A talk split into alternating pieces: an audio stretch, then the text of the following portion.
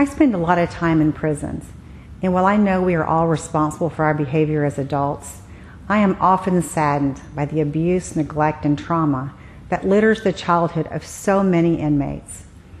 It doesn't matter what they've done, but sometimes at least it does make it understandable. But what about the person who has everything and then chooses to throw it away? Today's show is about Dellen Millard, the only child of a wealthy aviation magnate. Handsome, talented, privileged.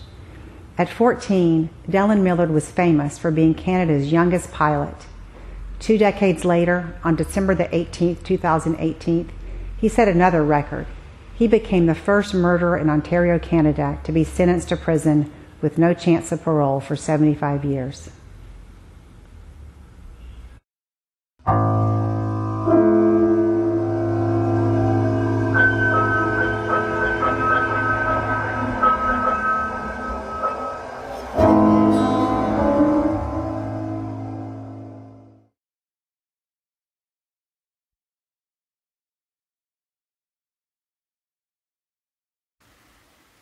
32 year old Tim Bosma was a church going, pickup truck driving kind of guy.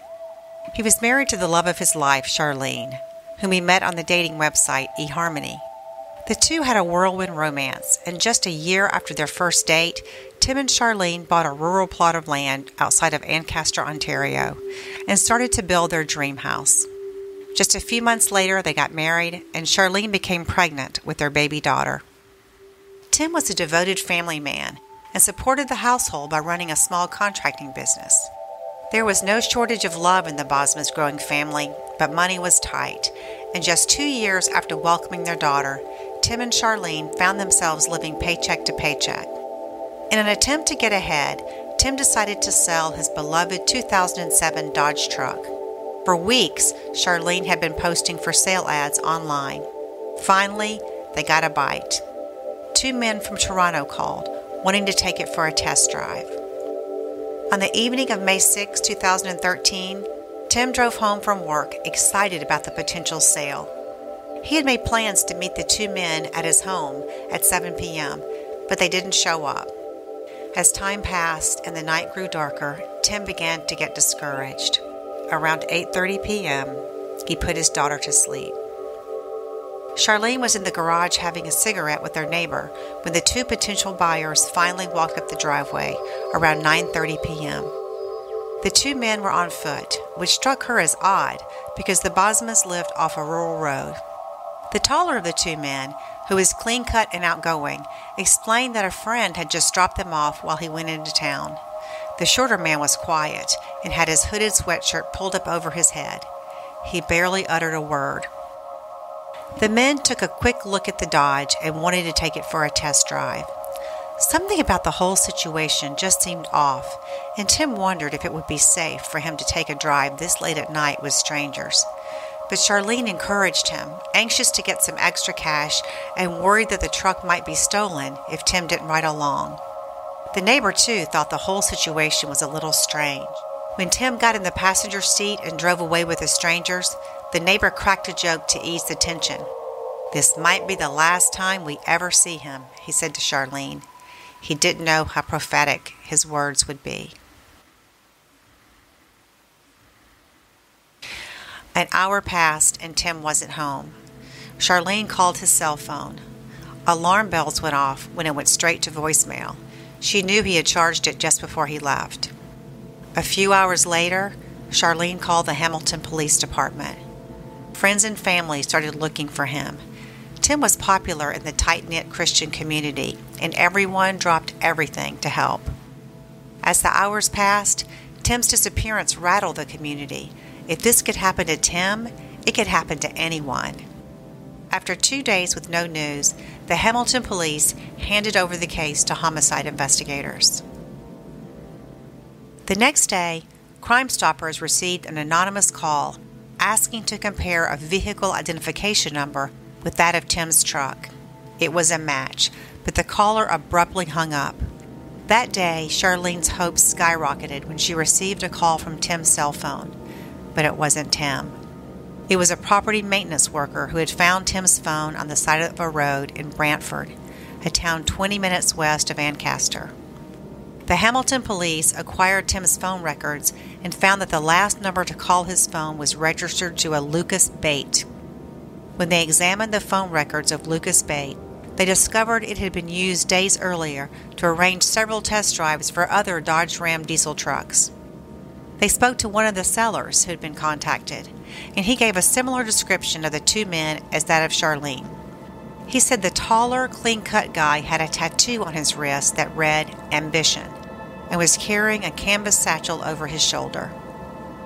Local investigators reached out to other police districts in an effort to locate someone with a record that had an ambition tattoo on their wrist. The tattoo was known to police, and they quickly obtained a name 27 year old Dellen Millard. Dellen was the charismatic heir of a well known aviation family in Ontario, and at 14 had become famous for being Canada's youngest pilot. After his father committed suicide in 2012, Dellen inherited Millard Air. But despite the family wealth and Dellen's privileged upbringing, he became entrenched in a life of drugs, parties, and breaking the law. Dellen wanted to be a crime boss. He surrounded himself with a group of malleable young people he could direct to do his criminal will. With Dellen at the helm, the Millard air hangar stopped being used for aircraft business and turned into a chop shop for stolen property. Four days after Tim went missing, Hamilton police went to the Millard Air Hangar in Waterloo, Ontario, to speak to Dellen. He was wearing the same canvas satchel witnesses had reported seeing. They opted to put him under surveillance, and that same day, Crime Stoppers received a second call from the mystery caller. This time, though, he identified himself as Arthur Jennings, an employee of Millard Air.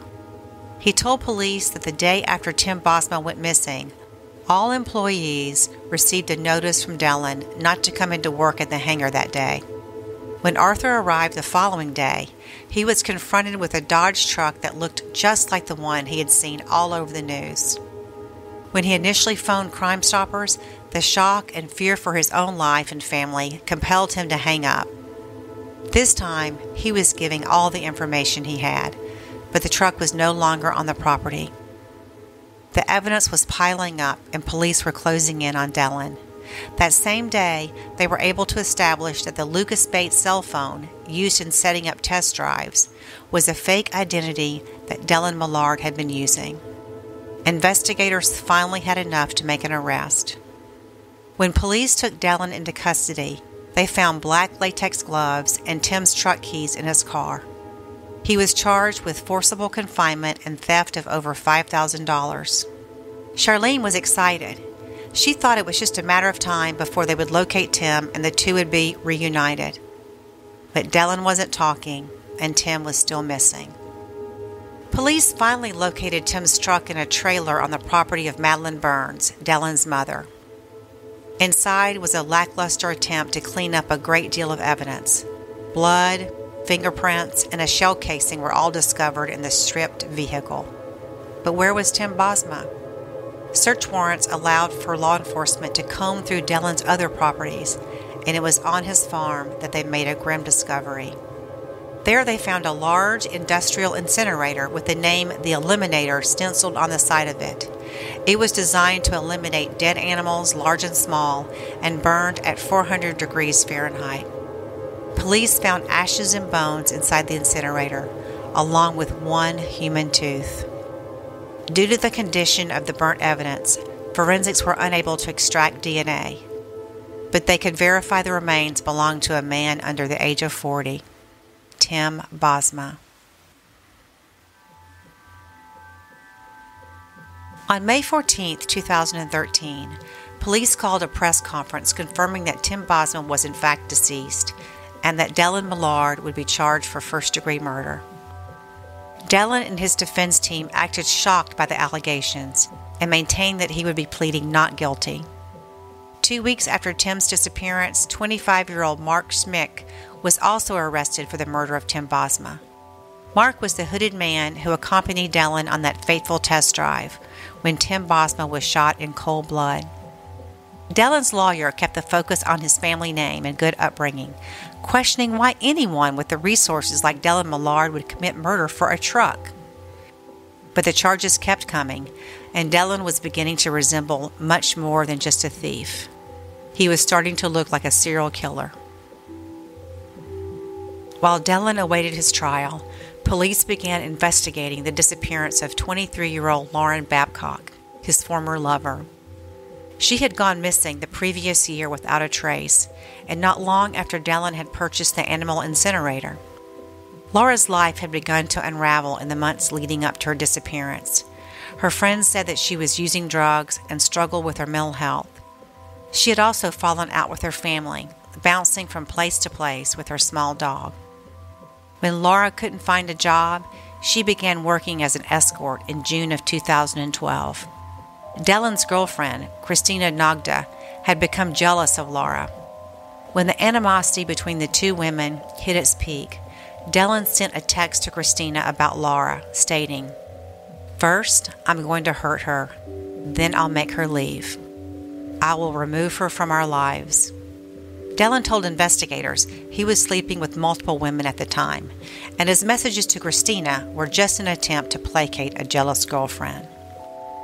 Cell phone data showed Laura had met Dellen on July 3rd at his house, just a day after he had purchased a 32 caliber handgun.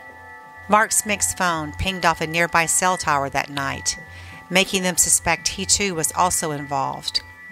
A day later, Dellen sent Mark a photo of what investigators suspect was Babcock's body wrapped in a blue tarp.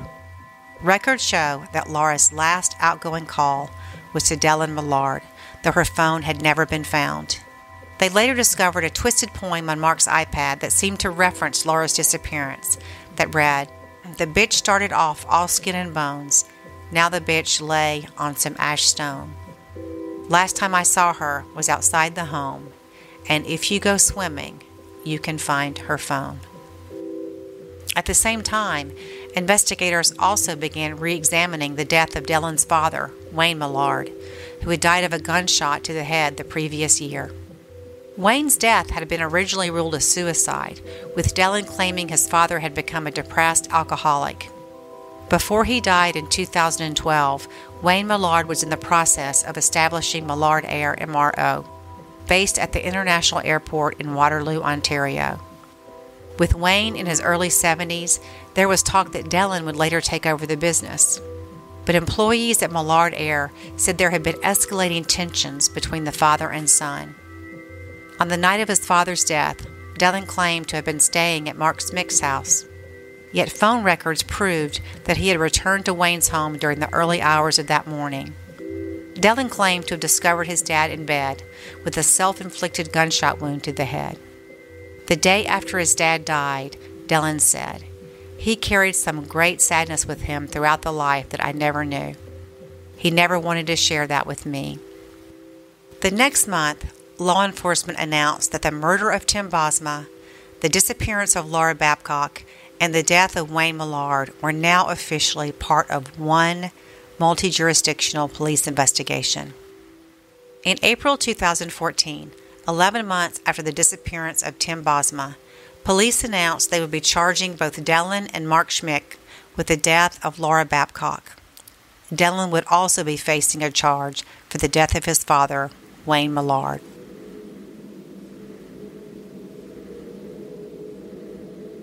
On February the 1st, 2016, the murder trial for Tim Bosma began at the Ontario Superior Court. Both Dellen and Mark pled not guilty, and the Crown laid out the mountain of evidence against them. The prosecution argued that though it is not clear which man on trial did in fact pull the trigger, it didn't matter. Both men were complicit in the murder and had made plans to pull it off together. On June 17, 2016, Dellen Millard and Mark Smich were convicted of first degree murder for killing Tim Bosma. They were sentenced to life in prison with no parole eligibility for 25 years. Then, in December 2017, Dellen and Mark were convicted for a second time for the murder of Laura Babcock. Crown prosecutors said Dellen and Mark had spent months planning Laura's murder. They attempted to cover it up by burning her body in the same animal incinerator they used for Tim Bosma. The two men were again sentenced to life in prison with a 25 year parole ineligibility period. When Dellen stood trial for the murder of his father in June 2018, he faced only a judge.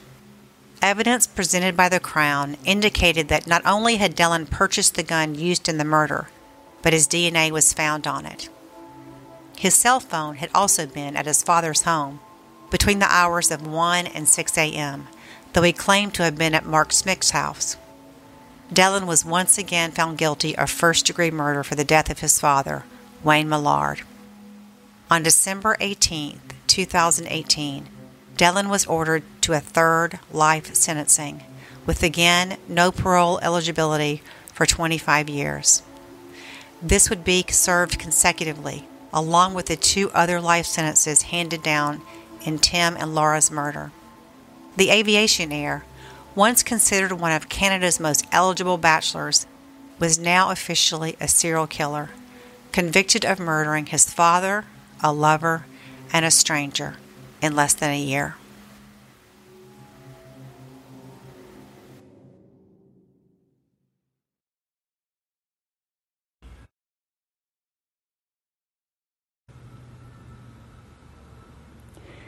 So, how could someone with such promise wind up in prison? Dellen's life wasn't completely charmed. His parents divorced when he was 11, and there appeared to be a deep rift between his father and his uncle that never healed. Part of the answer may lie in the indulged way Dellen was raised. Overindulgence can cultivate a child's worst qualities by teaching him a view of the world with him at its center. Even if motivated by love and kindness, the child receives messages like, no one is as special as you are, or the rules don't apply to you. As a parent, it's natural for us to see our child through the rose colored glasses of love. But nothing good comes out of teaching a child that he or she is more special than others.